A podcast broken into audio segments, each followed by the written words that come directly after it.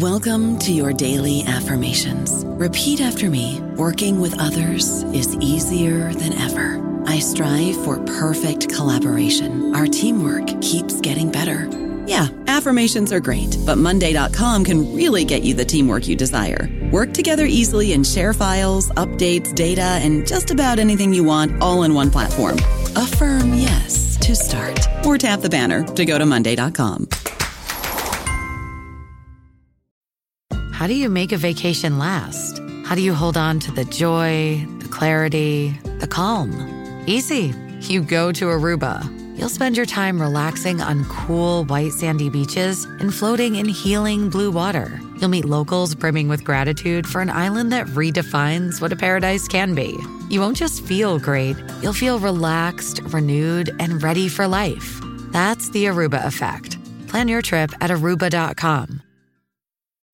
Find a fresh take on a fall getaway to Wilmington, North Carolina and beaches. Enjoy hiking trails in a state park, fresh seafood with a side of live music, and fall festivals galore. Then live it up along the Riverwalk in Wilmington's historic downtown. With three island beaches, Carolina, Kure, and Wrightsville, and a vibrant downtown, you get the best of the Carolina coast all in one place. Plan your fall getaway at WilmingtonandBeachesVacation.com. Welcome to the New Books Network.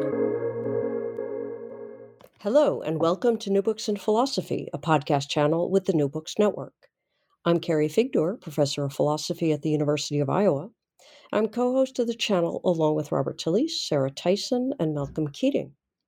Together, we bring you conversations with philosophers about their new books in a wide range of areas of contemporary philosophical inquiry.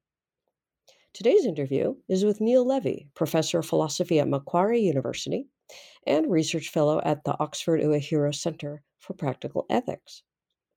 His new book, Bad Beliefs Why They Happen to Good People, is just out from Oxford University Press and is accessible freely online.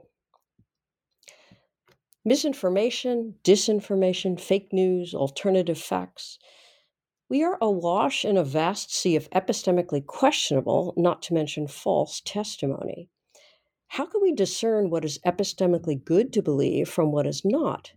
And why are so many of us apparently vulnerable to believing what is epistemically bad?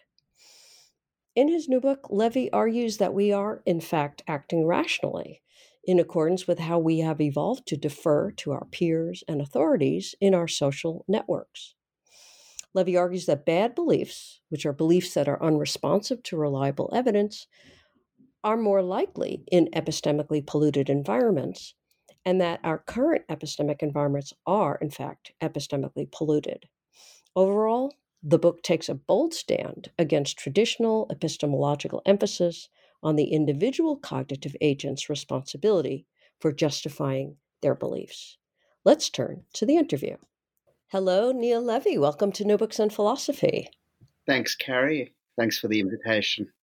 Um, so, we're going to be talking about your new book, Bad Beliefs Why They Happen to Good People. Um, but let's talk about you first for a second. Um, you know, what's your philosophical background? How did you sort of get interested in philosophy and get interested in uh, you know the areas that you work in and you know how did this particular book come about?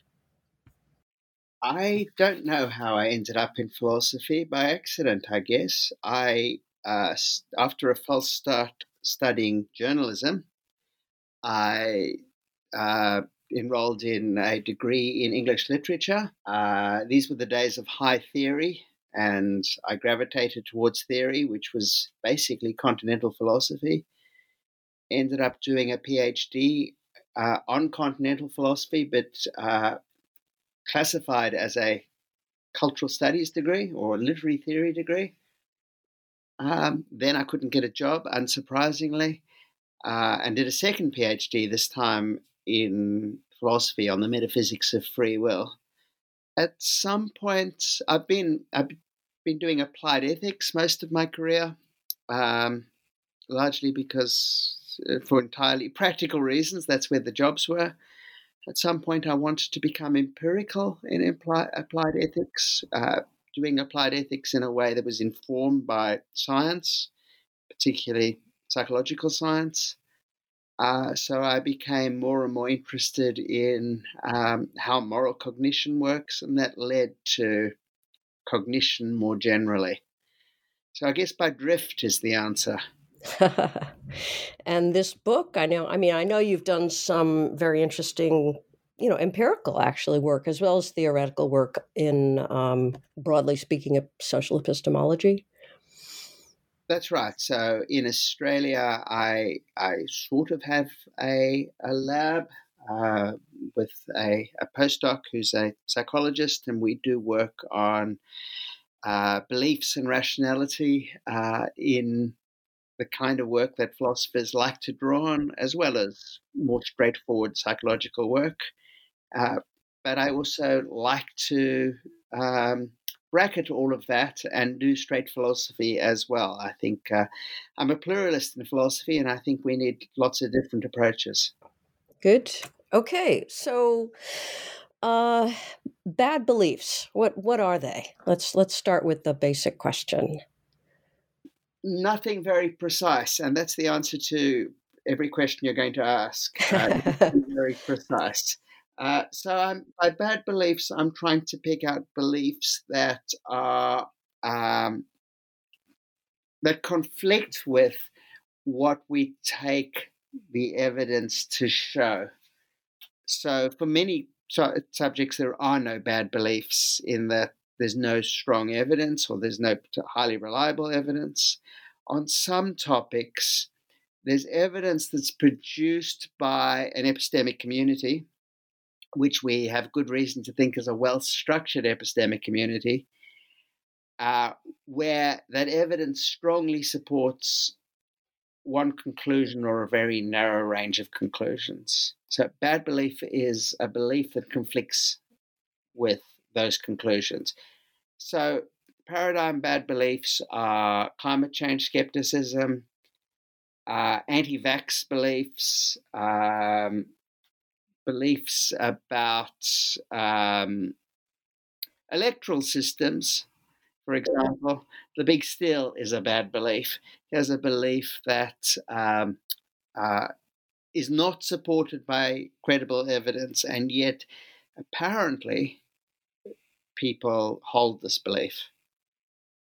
So is it is it the fact what makes it bad that there's evidence for the opposite and they're believing a false belief or I mean, you also have a you know a, a, bit of a discussion about what makes something a belief, um, in terms of like what we do as well as what we think, right? And so, bad beliefs um, are genuine beliefs on her on your view. You know, they're just like false beliefs, right? Yes when I started this book, um, which was pre pandemic, it's a pandemic book, I was going to define belief quite precisely. Uh, I was particularly interested in that debate. I ended up with a book in which I don't define anything very precisely, including belief.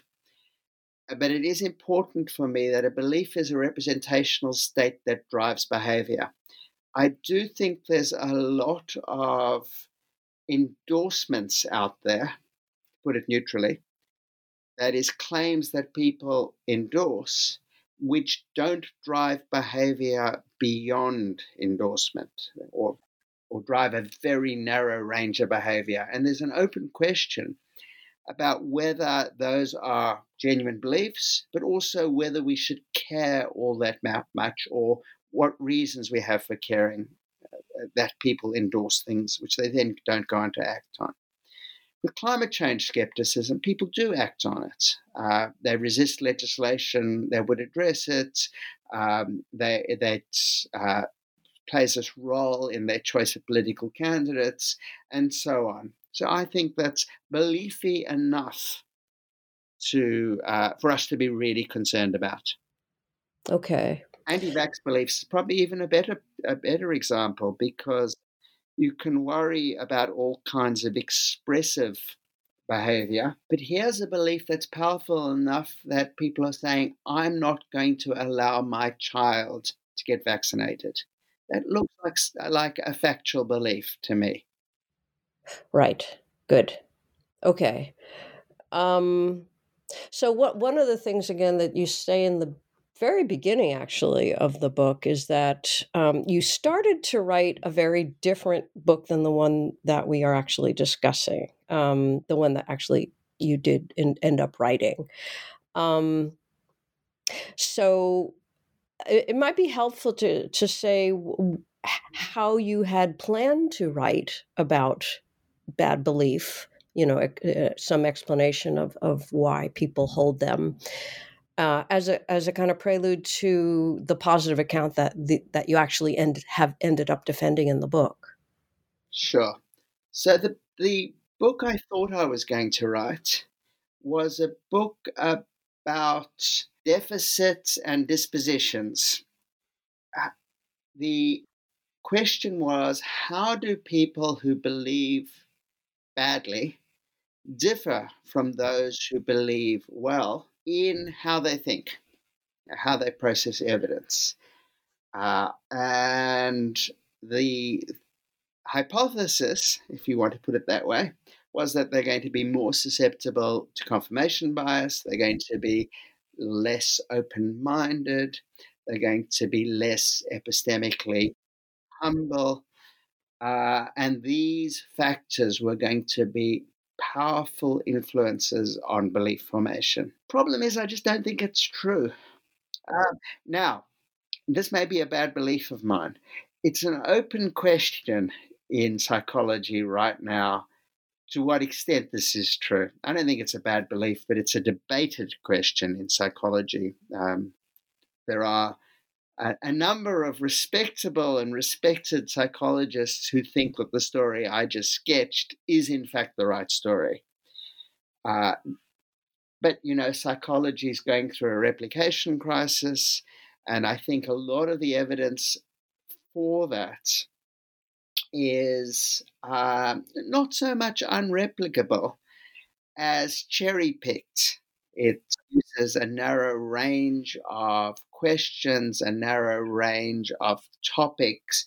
Uh, it's framed inadvertently to get the conclusion um, that it that uh, it generates that bad believers are disposed towards bad belief. I don't think that's a major part of the story, although I do think it's part of the story.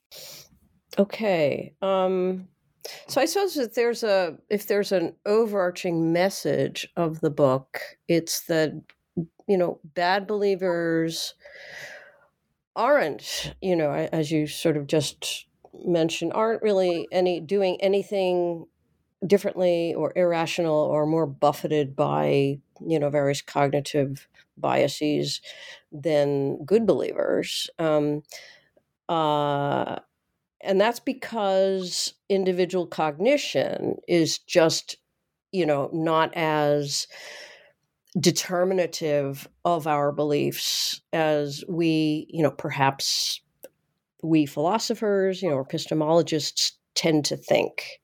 Um would would you say that that's you know sort of the where you ended up? And then and then of course from that comes the main message of the book, I suppose, which is um, it's it's the contexts, the environments in which we're embedded that determine whether you end up in the bad believing camp or the good believing camp.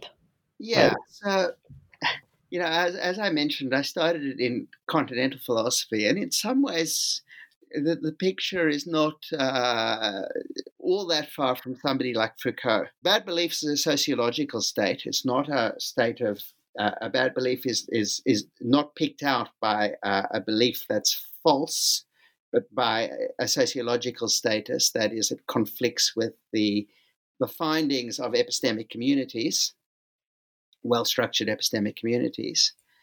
That's sociological the explanation of why people hold bad beliefs is also largely sociological. It's to do with trust networks. It's true that bad believers aren't um, typically stellar epistemic agents who are engaged in responsible updating of beliefs in, in the light of evidence carefully gathered. But almost nobody is, and nor should we expect them to be. Bad believers come to their beliefs for the same reasons as good believers via testimony. Testimony is a perfectly uh, fine, to use a technical term, a perfectly legitimate way of acquiring beliefs. It's a way in which we can acquire beliefs that um, have the kind of epistemic status we want our beliefs to have. Uh, the difference between bad and good believers is who do you trust as a source of testimony? Okay. Um, can you say a bit more about that? I mean, we're all embedded in similar sorts of environments. I mean, people, you know, one of the one of the striking, I suppose, you know, aspects of you know climate change and denial or vaccine or any of the the standard paradigm cases of bad belief is you know these these sorts of beliefs have you know split families for example you know um, it's not like people on the other side of the world have you know acquired certain beliefs and those of us over here but you know it's like the person that we see every day at the dining table or you know at breakfast or or that we hang out with um um so so how is it that like some of those people at the very same you know table will end up you know qanon or uh you know climate denial. And and you know the their partner like right across the table is like that's that's not the right that's not a good belief. So uh, in the empirical literature one of the strongest predictors of accepting conspiracy theories is trust in mainstream media if you have low trust in mainstream media and you're looking for other sources that's relatively likely to push you in conspiratorial directions. I do think trust is the the uh, the key ingredient here. So I, I, don't know quite the right metaphor, but uh, each of us has uh, an epistemic outlook, something like that, constituted by a set of priors, in Bayesian terms, a set of prior beliefs uh, which are weighted in various ways, and also a set of priors not only in what we take to be the case, but also uh, what we take to be or who we take to be reliable sources of evidence and unreliable sources of evidence. And then we update, uh, given those background priors, what we take to be the case antecedently, which of course we weigh relatively heavily so that evidence of conflicts with it is um, yeah passes a, a, a, a has to pass a, a, higher threshold for us to update in, in its light. And discounting evidence when it comes from somebody we see as unreliable. Um, and then we know quite a lot about what makes people reliable informants that is what what factors uh, we actually weigh as um, markers of reliability. Um, a lot of it is is uh, straightforward. Um, we weigh cons- consensus heavily. Uh, we weigh competence heavily. If somebody has a record of getting things wrong by our lights, then we discount the testimony. But we also take their values into account very heavily, and that's rational. Because if you don't share my values, you're telling me something. Um, I may rightly wonder uh, whether you have my interests in heart, at heart in telling me this, whether you're trying to deceive me, whether you're trying to take advantage of me, or whether you just don't care whether I end up with true beliefs. And these relations of trust, I think, uh, predict how we process evidence. And given perfectly normal Bayesian update, uh, you can get polarization. You can get people forming beliefs in opposite directions. on the same set of inputs. I don't show that. I don't have the formal skills, but Kevin Dorst does show that. Mm-hmm. Okay. Um, so you've you've in a way you've you've you've kind of backed into this what you call in the book this idea of you know outsourcing belief um, you know which involves you know again networks of trust relying on other people um, uh, and and you argue that this outsourcing you know is both you know much more fundamental to you know to what we what we come to believe than you know your standard individual individualistic epistemology right so that's a a very you know sort of key social epistemic um, uh, you know premise of your of your argument. Um, uh, can you say a bit about why this you know how this outsourcing works and and why it is uh, you know rational for for us to do it? Sure. So here I'm quite strongly influenced by the literature in uh, cultural evolution, uh, a particular set of literature in cultural evolution, the so-called um, West Coast School, uh, more than the Parisians. Um, the cultural evolution literature, you could look at it as a sort of anthropological uh, literature. It's trying to explain the success of uh, indigenous um, knowledge and indigenous knowledge of how to cope in harsh environments can be extremely sophisticated and extremely successful. It's got to be successful because there they are, coping in harsh environments. Not just coping, but flourishing. Uh, harsh environments from the Australian outback through to um, the Arctic uh, tundra.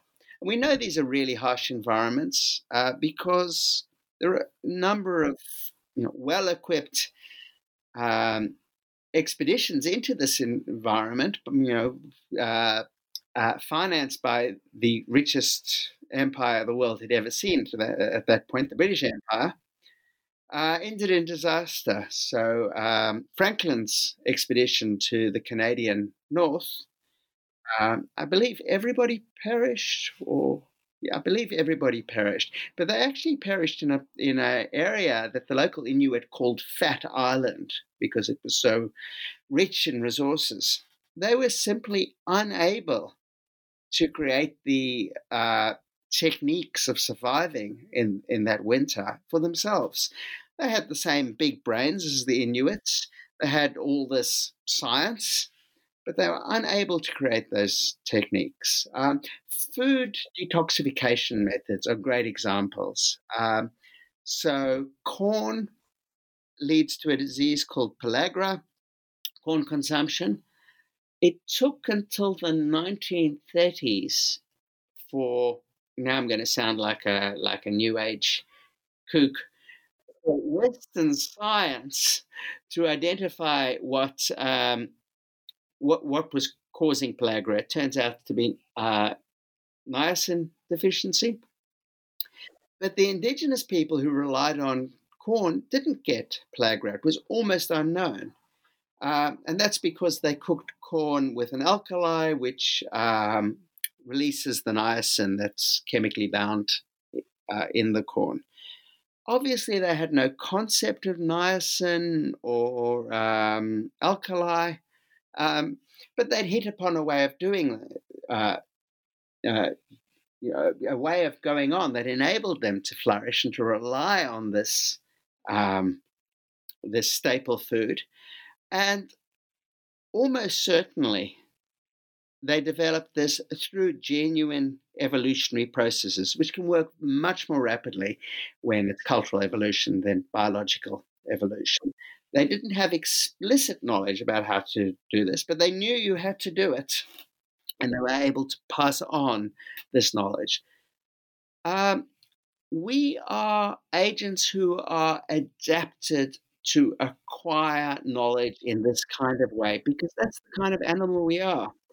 The kind of knowledge we need to flourish in a local environment can't be genetically encoded because it varies from environment to environment. Detoxification for cassava is completely different to detoxification for corn, which is completely different from detoxification for the nardoo plant in in um, the Australian uh, outback. All of these staple foods need to be t- detoxified, and you need to detoxify them in completely different ways.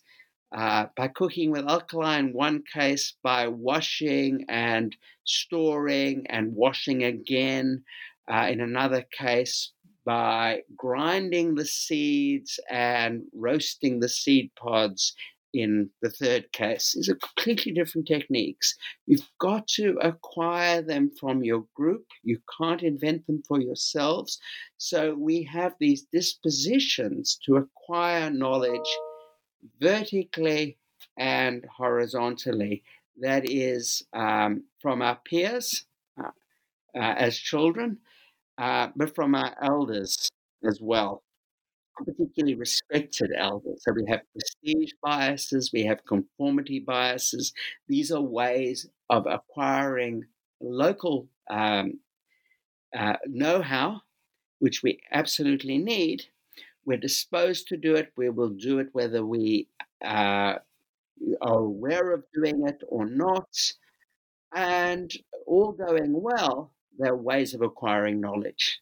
Okay, so, um, so what a you know you you argue that it's it's that we do eh, we do in fact um, often you know outsource uh you know not just like who we who we're well we outsource um you know i'm going to rely on trust this particular person to give me testimony if he if they you know share my values and and belong to my community and so forth. Um, but you also have this idea that you know of, of second order um, evidence where uh, we also outsource the very decision of like who should i rely on. Um, just can you can you explain how that how that works? I think of this as you know, um, net, net, networks of trust. So I uh, do read some of the climate change literature myself, but I'm very limited in how much I can absorb, uh, how much I can understand, because I'm not a climate scientist and I don't have uh, either the special background in climate science or the mathematical sophistication that I need to make sense of it. But I have strong opinions, and I take it I have justified opinions. I have justified opinions because um, I discount and weigh work on climate science in a way that's sensitive to um, those people I take to be uh, the people to defer to. The, who are they? Well, they're people who have certain markers of reliability. Um, they possess PhDs. They pos- in in the relevant area, of course. They possess track records of publication in the uh, relevant areas. Um, they represent a consensus. So I I think that consensus statements by scientific uh, organizations are very powerful here. There's work that then conflicts with that consensus. I regard, you know, as uh, unlikely to be reliable, and work that coheres with it, I weigh more heavily. When I watch the news, I'm sensitive to these cues in an indirect way. I hope that the news organizations are themselves uh, keyed into networks which trace back to reliable sources. As we know, not all networks are um, in the right networks uh, of or the, the right uh, informants. Uh, and we also know that even the best ones uh, get it wrong and uh, um, have policies that uh, enforce a, you know, a balance when, when no balance should be enforced, for example. But on many topics, we are uh, apt to, and I think justified in relying on what we see on mainstream news sources because we take those mainstream news sources to be sensitive uh, to testimony, which is in in turn sensitive to testimony, which is in turn sensitive to testimony, which is reflecting the scientific consensus. Uh, so I do take it to be mediated. There's lots of um, information loss. There's lots of room for it to go wrong. Um, but so long as the testimonial networks are sufficiently thick and there are, you know, uh, multiple sources and corrections going on, I think uh, the whole network uh, can be relied on. In any case, it is relied on. Uh, so we'd better hope, we better try to make these networks as reliable as possible because even the people who say, I do my own research, actually uh, rely on their own networks in just the same sort of way. They're just different networks. Mm-hmm. I don't know about you, but I'm very busy and I don't have a lot of time to cook. That's why I subscribe to Factor. Eating better is easy with Factor's delicious, ready to eat meals. Every fresh, never frozen meal is chef crafted, dietitian approved, and ready to go in just two minutes. You'll have over 35 different options to choose from every week, including Calorie Smart, Protein Plus, and Keto. These are two minute meals. Factor meals are ready to eat and heat, so there's no prepping, cooking, or cleanup needed. They're flexible for your schedule Get as much or as little as you need by choosing your meals every week. Factor is the perfect solution if you're looking for fast, premium options with no cooking required. Sign up and save. We've done the math, and this is important. Factor is less expensive than takeout, and every meal is dietitian approved to be nutritious and delicious. Head to factormeals.com slash NBN50 and use code NBN50 to get 50% off. That's code NBN50 at factormeals.com slash NBN50 to get 50% off. Shipping can make or break a sale, so optimize how you ship your orders with ShipStation. They make it easy to automate and manage orders no matter how big your business grows. And they might even be able to help reduce shipping and warehouse costs. So optimize and keep up your momentum for growth with ShipStation. Sign up for your free 60-day trial now at shipstation.com and use the code POD. That's shipstation.com with the code POD. So let me um uh so you've been talking about, you know, what is just it, it that we're justified in in relying on these these networks um you know these indicators of consensus um uh and and a moment ago you were also talking about that we are adapted you know we're, we're the kind of creature that acquires knowledge you know through you know cultural transmission in various ways.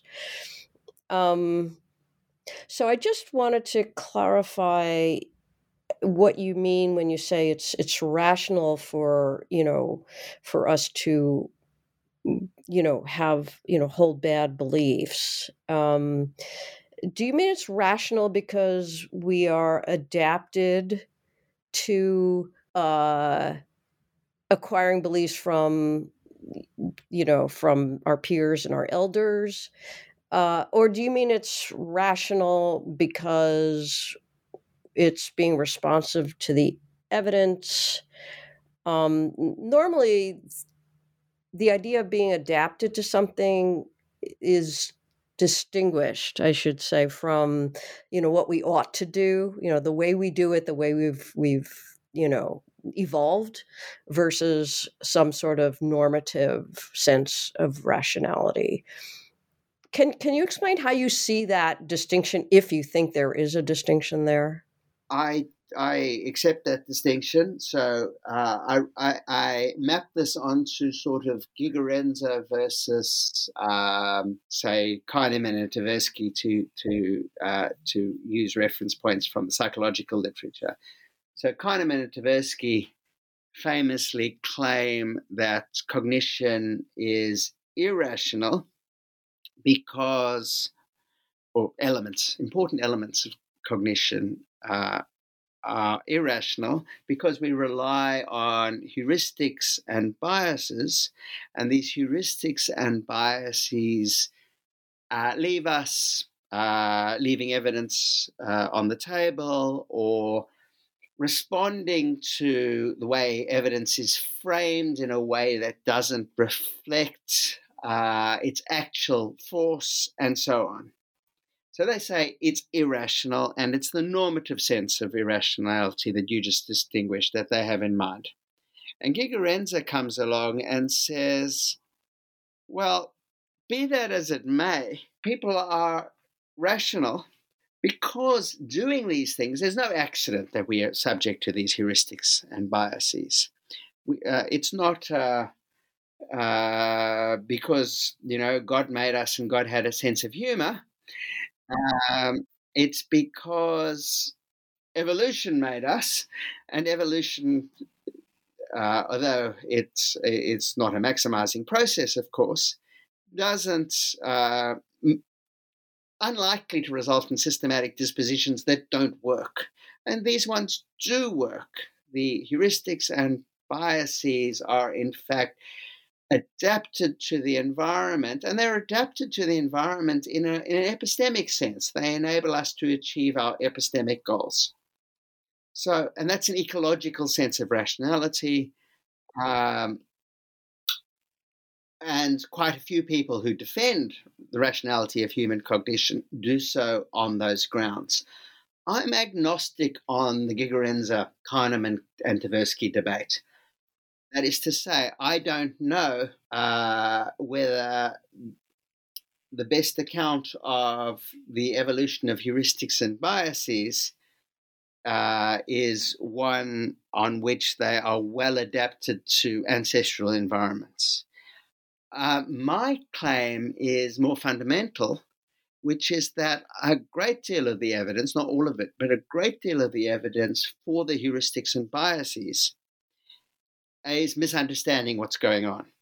And it's misunderstanding by go- what's going on by looking at the first order evidence only. It's the shared mistake of Gigerenzer and Kahneman and Tversky. So framing effects is um, a, a, nice example. Um, framing effects uh, uh, work by presenting agents with scenarios which differ only in how the information is framed. So the same set of numbers uh, is framed either in a loss frame, uh, 400 people will die out of 600, or a gain frame, 200 will be saved out of 600. For example, in Kahneman and Tversky's um, famous original experiment. And Kahneman and Tversky say, will it be irrational for you to change your preferences over options, whether to choose A and or, or B versus uh, alternatives, just on the basis of the framing, because all the first order facts are held fixed across frames. And I say, yes, all the first order facts are held fixed, but that doesn't mean it's irrational to change your preference on the basis of framing. It depends how framing works. Framing, I, I suggest, is testimony. And it's perfectly rational to change your preferences over first order fixed facts depending on what testimony you're given. So if somebody comes along and says, which of these options is better, A or B? You know a lot about A or B. So I choose A or B, and they say B, and I say, okay, I'll choose B. If anyone says to me, wow, you're highly irrational, because if Carrie had said A, you would have chosen A. But all the you know A and B aren't changed by Carrie's recommendations. They're the same across uh, both uh, the actual case and the counterfactual. You know, I'm going to say, well, hang on. That's how recommendations work. Recommendations don't change the first order facts. They change my preferences um, in a second order way. Uh, Carrie says this option is better than that one. I don't take Carrie's preferences to change the option. I change, uh, I take them to be a guide to which is more choice-worthy. That's how framing works. And there's experimental evidence that is how framing works, that uh, people take the um, gain frame to be used to recommend an option, and it is used to recommend an option. People do use a gain frame when they think more highly of, of an option. It's communicative. There's nothing irrational about responding to communications. And I think we can generalize that. A default effects, uh, where people are more likely to choose an option that's a default. I think that's an implicit recommendation. Uh, order effects, where people uh, have preferences for items listed earlier, implicit recommendation. Salience effects, implicit recommendations. There's nothing irrational normatively about responding to this. It's responding to implicit testimony. And it's perfectly rational to respond to testimony. Okay, well that was that was helpful. Um, because I would have, you know, sort of pegged you on the Gigerenzer side of that of that debate, um, which would not be precisely correct then. Um, so we talked about implicit recommendations. Um, and this is where you you get into you know talking about nudges right which which i want to get to um, but first i think i think it might be helpful to talk about um, what you call you know polluted environments or epistemically polluted environments because you know the the upshot is that you know when i mean the the subtitle of the book is why bad beliefs happen to good people. And the idea is you know the these you know people good people that we are we are justified we are rational in uh um obtaining the you know the beliefs that we have i mean this is this is sort of it's it's been rational it's helped us survive um to acquire beliefs the way we do you know using others uh, and depending on them to you know provide us with with good information. Um, and you you argue that the problem is not that the people who are believing the bad things are you know again somehow like not operating uh, in some normatively good way uh, but that they're in an epistemically polluted environment in some way. Um, so, and, and moreover, that, you know, this is the kind of environment we're in. And uh, most of us don't have the ability to navigate uh, in this polluted environment. So, can you can you explain what how you define a, an epistemically polluted environment? why you think we're we're in one, um, or at least some of us, um, and why we can't, you know, sort of make our way through this kind of environment. Why it why it ends up messing us up. Sure. So, um, go back to an earlier point in the conversation. You pointed out that uh, people in very uh, similar circumstances, you know, across the dinner table from each other, can end up going in different directions. Um, and that's important. It's important to emphasize that how much we share any value of we you like, say, um, Americans to, to, like most most of the research is done in the US, so we can use Americans as an example. Why do two middle class people diverge on, say, climate change, given similar sorts of uh, uh, social setting, uh, background, education, and so forth. Interestingly, uh, Republicans uh, who are know more about climate science are more likely to be climate skeptics than those who know less. Um, I think given how much we share, um, it would be very surprising if people ended up with bad beliefs. If there was nothing they could point to in what looks like science to support the bad beliefs, the status of science is such that very few people are really uh, sin- sincerely prepared to say, well, my beliefs conflict with science, but so much the worse for science. It's because apparent science, and for that matter, genuine science, is polluted that it's possible to end up with bad beliefs. There's just enough science out there, apparent science and real science, to support climate change skepticism, for example. There's an, by which I mean there are enough people with genuine PhDs, for, exa- for example, from uh, you know reputable institutions and with genuine publications who will come along and say the science isn't reliable. Uh, they are pollutants um, insofar as we live in an epistemic environment in which they are given far more prominence than they deserve. Uh, some of them may be perfectly sincere. Uh, so, you know, I don't want to censor them nor to silence them. Um, the epistemic environment, the environment of cues on which we um, which we look to in deciding how to allocate epistemic trust, uh, is polluted when those cues aren't distributed in a well in a way that reflects um, their their their actual prevalence in the scientific community, for example. A media that uses um, false ba- balance, that says, well, if we've got somebody uh, who's who says climate change is real, we need somebody else who says it's not, gives you an impression there's a scientific debate. Um, media has moved away from that, as I'm sure you know.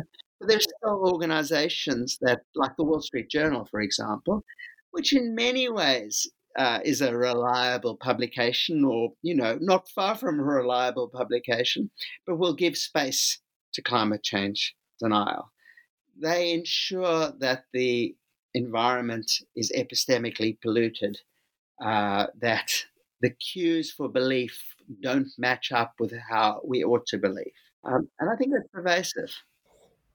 Well, I mean, it, it is it the media's fault? I mean, that's it sounds like uh or or or let me put it let me put it a, another way. Um um there are always going to be you know, voices of dissent, you know, within the scientific community, right? And sometimes they turn out to be right, you know, sometimes being dogmatic in that way, you know, does pan out and and you know, very often it doesn't. Um so I, I doubt you're recommending that the media should stop, you know, uh, reporting um, dissenting voices, right? So, so um, yes, false balance has you know has come under fire, and and you know there's been media changes um, in response to that, uh, although perhaps not enough. Um, but uh, you know, to what extent is the media responsible, and um, uh, you know, in in effect, exercising uh, a legitimate need, actually, to report dissenting voices, uh, while acknowledging that you know there is this consensus. Um, and, and, and uh, to what extent should we just say, well, you know, you're polluting our epistemic environment by giving any space at all to this credentialed um, uh, climate denier, for example, or this credentialed, you know, vaccine denier. I mean, should they just like not provide that? I mean, at, at what point is providing that information, even if it avoids false balance, um, at what point does the environment become polluted because of that? Yeah. Um, so, first of all, let, let me preface that by saying I mentioned the media, but uh, the media is certainly not uniquely responsible for epistemic pollution. Uh, all kinds of entities are, including scientists, uh, including reputable uh, scientists doing legitimate science, um, so uh, I mentioned earlier, science is in the middle of a replication crisis. A lot of philosophers will tell you it's social psychology is in the middle of a replication crisis. That's true, but um, so are many other fields, including oncology. Uh, so it's not a problem with psychology specifically. Uh, and the replication crisis is a crisis of epistemic pollutants. It's a crisis of scientists uh, putting aside uh, concern for truth for careerist reasons. Uh, and that reflects not just bad behavior on the part of scientists, um, but also a set of uh, incentives which are, have been out of whack with uh, insofar as our go- goal is to produce reliable science, and that should be our goal when it's you know on- oncology. Um, surely that should be our primary goal. So universities are using the wrong incentive systems. Uh, journals, including the best journals, are using uh, unreliable um, heuristics like publishing um, exciting science, uh, science rather than replicable science. Um, all kinds of private actors are uh, producing epistemic pollution through uh, predatory journals, for example. Uh, so I do think the blame is very widespread. Um, your question is much more difficult. Um, I'm actually tempted to say that uh, the media shouldn't cover dissenting voices uh, when uh, certain conditions are satisfied, when uh, it's a topic of matters. If you want to have a consenting, uh, dissenting voice on particle physics, or for that matter, um, four dimensionalism, go for it. Um, when there's a strong consensus in the field, um, when there's also a consensus that the field, which you might need to look beyond the, the, the, field to find this out, consensus the field is reasonably well structured and, and sufficiently diverse. That's important. So, you know, certain voices aren't being systematically excluded um, on irrelevant grounds. Um, and the consensus is big enough, then I don't think uh, somebody coming along and reporting and saying, um, I don't. I haven't got any peer-reviewed publications on this, but I think that uh, um, the MMR vaccine is uh, causes autism. I don't think the media should have been re- re- reporting that. Were that the case, it changes when you when you know. I, I'm thinking of the Wakefield case. There was a paper in the Lancet, and um, the media, I think, uh, were perfectly within their rights, perhaps even required uh, to cover it when it was it, it, appears in a mainstream journal, as as well as to then cover the subsequent debate and the retraction. And then once it's retracted and um, it's run its course within science, I think it would be irresponsible of the media to uh, trot out Wakefield now and say, uh, to have him say, um, oh, it's still true, even though it's retracted, and I was found to have engaged in um, uh, research fraud uh, and have lost my medical license and so forth. It's true. I think it would be irresponsible of the media under those conditions to give him uh, to give him airtime. Okay. Um, so uh, a number of different questions, but let, let, me let me uh, you you towards the end of the book you um, you defend nudging, right? I mean, you've had a couple of published papers on this. Um, uh, nudging in the sense of like Cass Sunstein and and you know setting up environments uh, in a way that uh, that promote in in this case uh, good belief rather rather than bad belief. Um, so can you uh, can you sort of tell us your your defense of nudging? I mean, one of the one of the um, you know complaints about it, of course, comes more or less from an individualistic perspective that you know that it it, it is somehow um, it, um, you know violates our our epistemic autonomy in certain ways. Um, uh, can you can you say a bit about your your defense of nudging and particularly your idea that nudging is a is as you mentioned before, actually, a form of implicit recommendation. Right.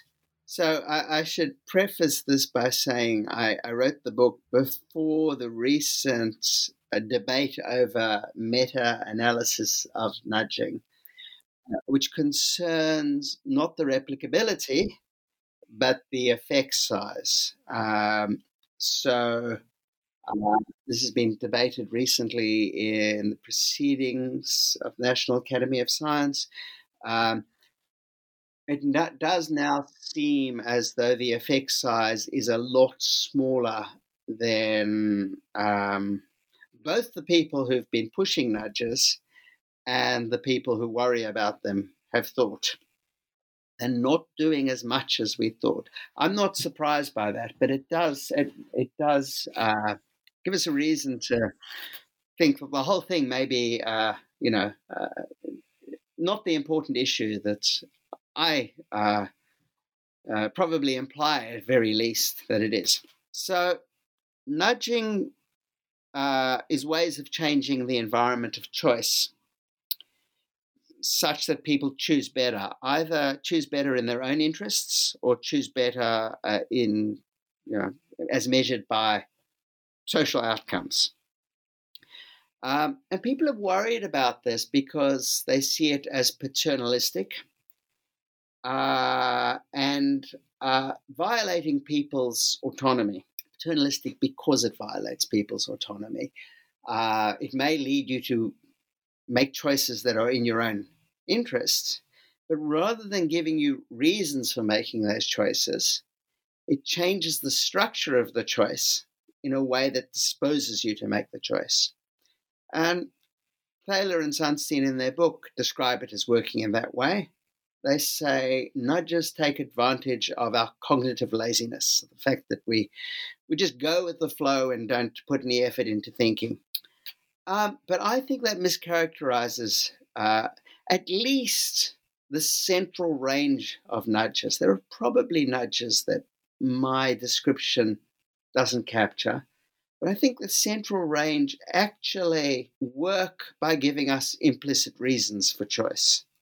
Um, uh, Richard Thaler, who won the Nobel Prize for Economics, uh, gives the example of his own work on default effects um, for superannuation um, or retirement savings when people sign up to a new job, they may uh, be given an employment contract in which they specify what percentage of their take home pay, probably their, t- their pre tax pay, I assume. I don't know how the US system works, um, is to be sequestered into a, an account, a, a retirement savings account.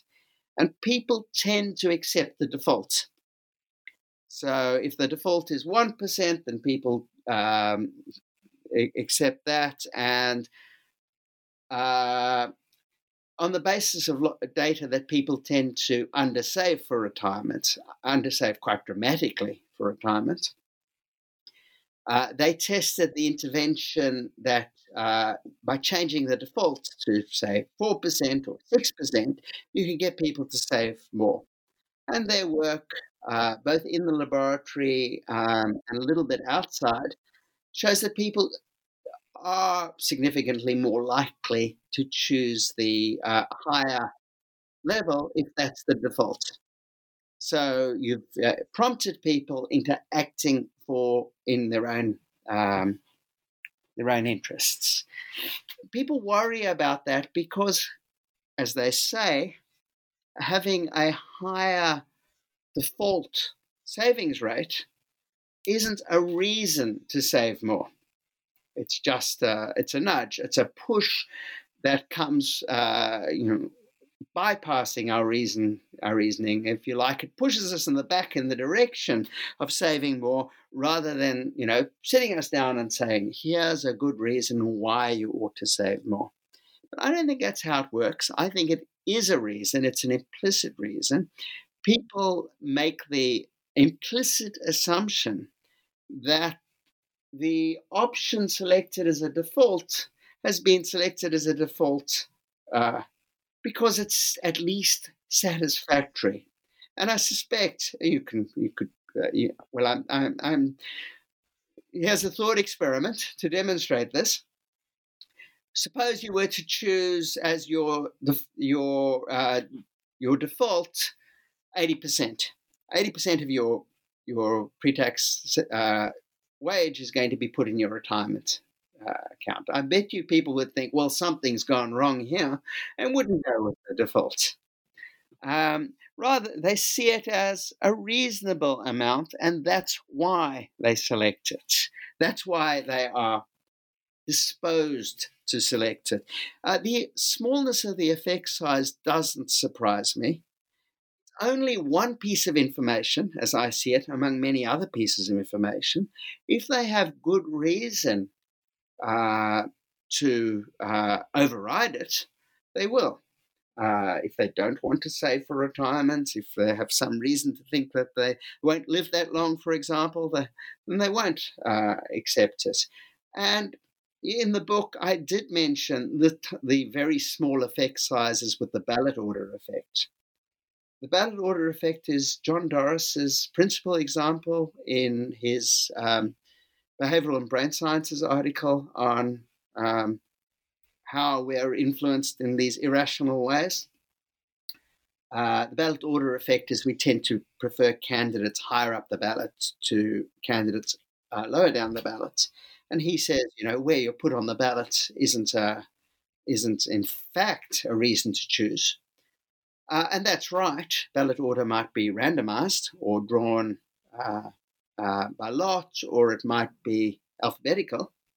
That doesn't mean that people aren't treating it as a reason, uh, because we do use order to implicate importance. We do it um, with news services, for example. The most important item is listed first. Um, so they may be responding uh, in a way that reflects what they take to be an implicit recommendation.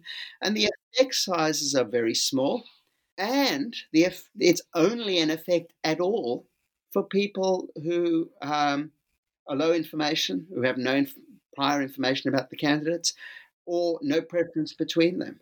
Uh, small nudges, small effect sizes can be decisive for deci- and they're decisive for people who have no other uh, information or have no other information they see as better information. That's what we'd hope people would do. We'd hope they would uh, follow the the the information they take to be the best they have available.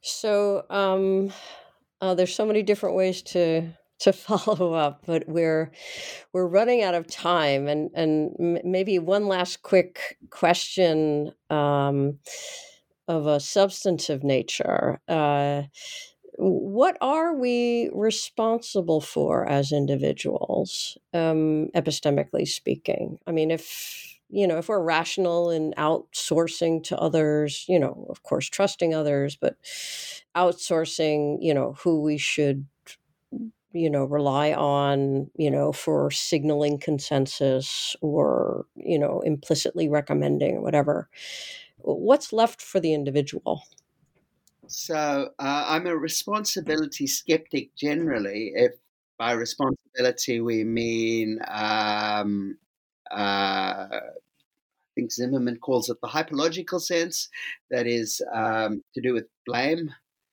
uh, blame and praise. I'm, I'm a skeptic about that sort of responsibility for completely independent reasons. That was a that was another book. Um, hard luck for those who want to rush out and buy it. Um, but of course, uh, we're agents. We're agents who respond to reasons, and we are we're not product of forces that uh, we can't respond to rationally. And uh, so there's a sense of responsible agency in which we hope to exert uh, or exercise responsible agency. Um, I think, though, a lot of the things we take that we take responsible agency to consist in, responsible epistemic agency to consist in, uh, are not things that I recommend. Things like thinking, well, I don't know whether vaccines are safe and effective. I'm going to go out and do my own research. I don't think that is uh, something that a, a, a, responsible agent should do uh, unless they have a lot of background already or they're able to acquire it. And acquiring it means very serious work. It doesn't mean um, going out and reading a couple of popular science books or even a science textbook. It means uh, at least uh, getting uh, degree level uh, expertise, undergraduate degree level expertise in that area. That's a minimum, and I don't even know that that's sufficient. Um, instead, I think what we should be uh, looking for if, when we're trying to um, find out for ourselves is looking for evidence about how better to defer. Um, not everything is rosy in science. Not every consensus is a reliable consensus. Sometimes it reflects um, bad practices. Um, so, for example, there is work that I used, I relied on in earlier um, work on uh, agency and self control, which was massively well replicated and turns out just to be false. Why? Uh, why could this happen? Because something can be well replicated uh, while um, uh, all the evidence against it's being shelved because it's unpublishable. We know that ego depletion is real. So failures to replicate are unpublishable, and you get more and more evidence in favor uh, of an effect that turns out not to be real at all. Um, how do I know that? Well, in this case, the psychological science community got its act together and, and uh, began to publish failed replications uh, and to conduct pre registered work and um, multi lab work. And uh, we were able to show, or they were able to show, that the effect isn't real. Um, but there was many other uh, results out there that have never been sufficiently uh, replicated. Um, and nothing beats talking to people who are genuinely expert in the field and are sensitive to this kind of concern. Uh, in the absence of, you know, tame psychologists on tap, um, there is work on uh, how fields need to be structured. Um, are people excluded because they belong to the wrong gender, or um, are uh, indigenous voices completely excluded um, on some topics? You know, that's a that's a a, a heuristic that we should be con- that that we should be concerned. Um, are patient voices being excluded? Um, is the consensus being accurately reported? I think it's this kind of higher order evidence that we should be looking into rather than into the first order evidence about, you know, do the drugs work? Um, is the, the, the, uh, the treatment condition uh, uh, appropriately structured? That sort of thing. Right.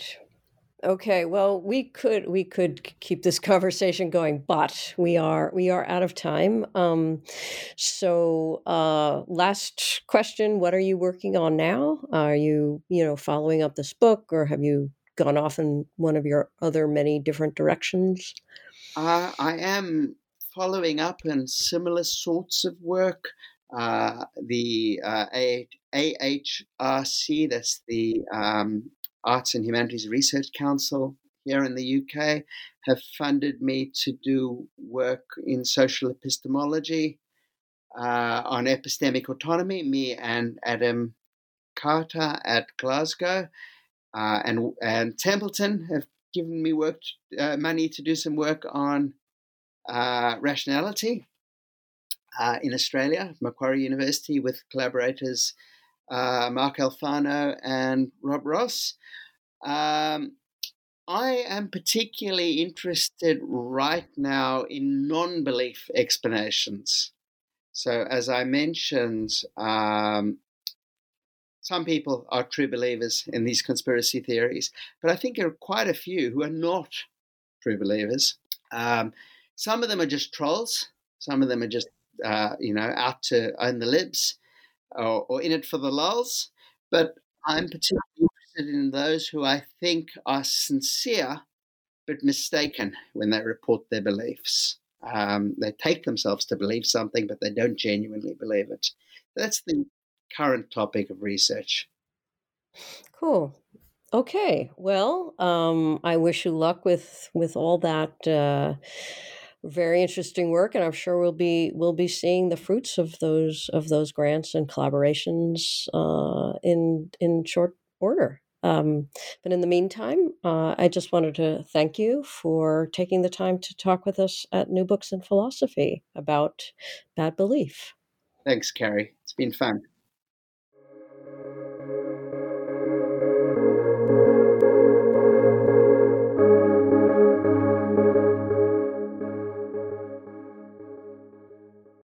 If you own a vehicle with less than 200,000 miles and have an auto warranty about to expire or no warranty coverage at all, listen up. CarShield has a low-cost month-to-month vehicle protection plan that covers more parts than ever. Visit carshield.com/audio to find out how you could pay almost nothing for covered auto repairs. Drivers who activate this vehicle protection today will also receive free roadside assistance, free towing, and car rental options at no additional cost. Get your free quote today at carshield.com/audio. That's carshield.com/audio.